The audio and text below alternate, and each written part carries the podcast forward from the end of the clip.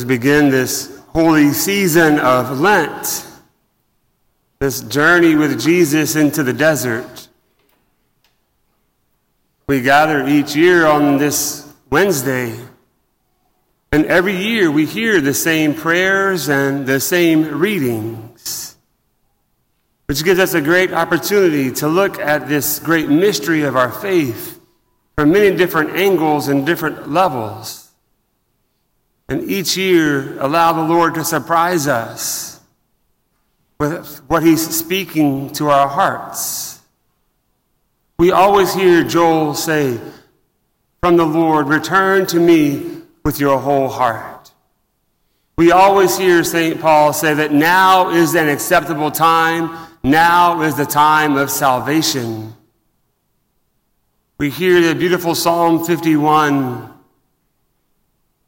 where in recognition of his sin, King David is begging God's mercy to restore him, to restore the spirit, and to give him a new heart, to let him taste, to let him encounter that wonderful, life giving, divine mercy. And then we hear the gospel from the Sermon on the Mount about these three practices and we notice that Jesus doesn't say, if you choose to do this, do it this way. No. He says, when you pray, when you fast, and when you give alms, do it this way. There's an expectation from our Savior, Jesus Christ, that these were normal practices for his disciple. And so we focus in on those during this time, this journey of Jesus, with Jesus into the desert. And that opening prayer always strikes me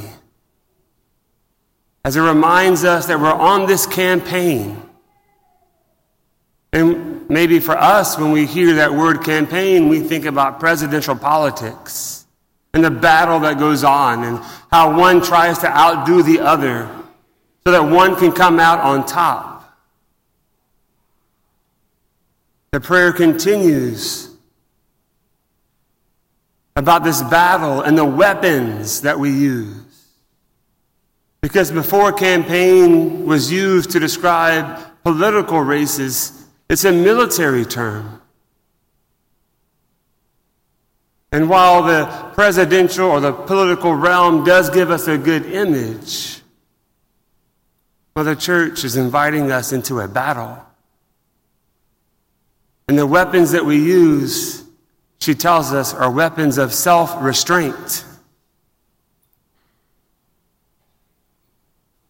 In our current culture, where everything is self expression, self fulfillment, my self made identity, everything is about the expression of the self. Mother Church is inviting us to self restraint through prayer, fasting, and almsgiving. And in this passage from the Sermon on the Mount, how wonderful it is that we hear repeated that we don't need to be a show off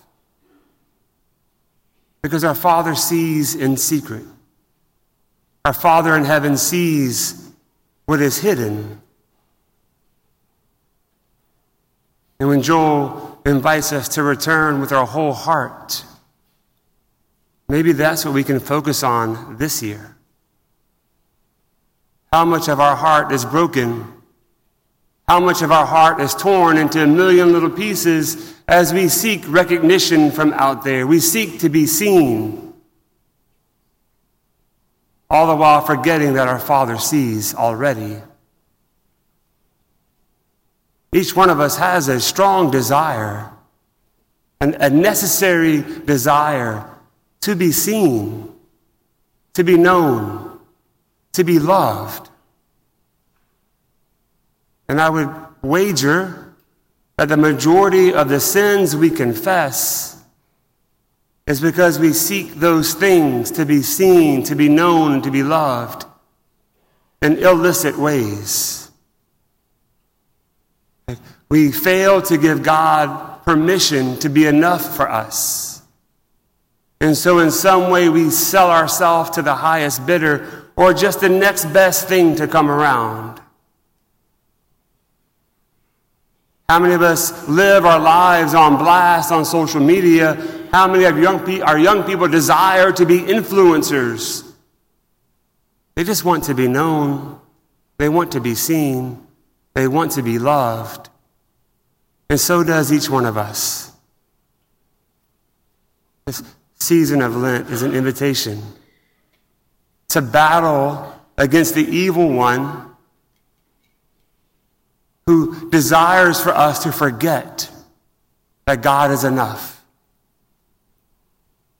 that God already knows you, and that you don't need to do anything to earn his love or to be seen by him. He created you, he loves you, he desires to share life with you.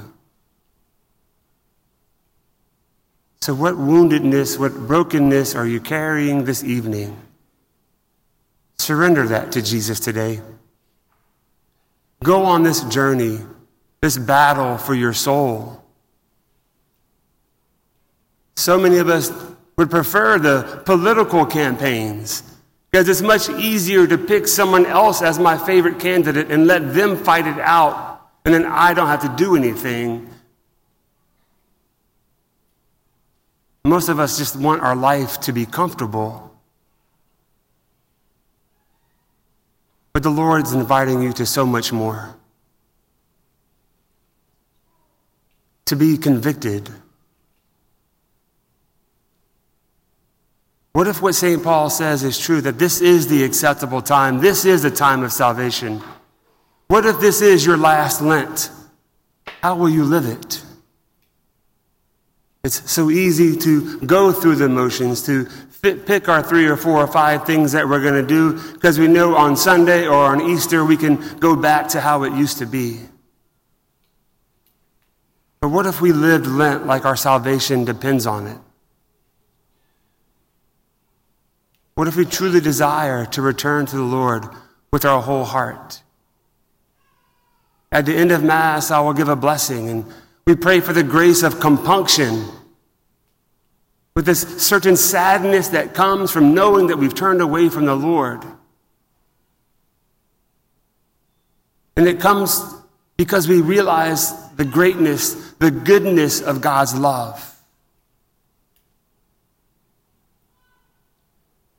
The Father sees in secret, He sees that which is hidden. The Father sees your heart. He's asking you to open your heart to Him this, this day, this season, and let Him be enough for you. Let Him know you. Let Him see you and let Him love you. Then we will have everything that you could ever imagine and more than you will ever need. You will have your heart back. But when He gives us the heart back, He really gives us His own heart so that we can love like Him. We can see through His eyes, we can love through His heart. And this is how we change the world.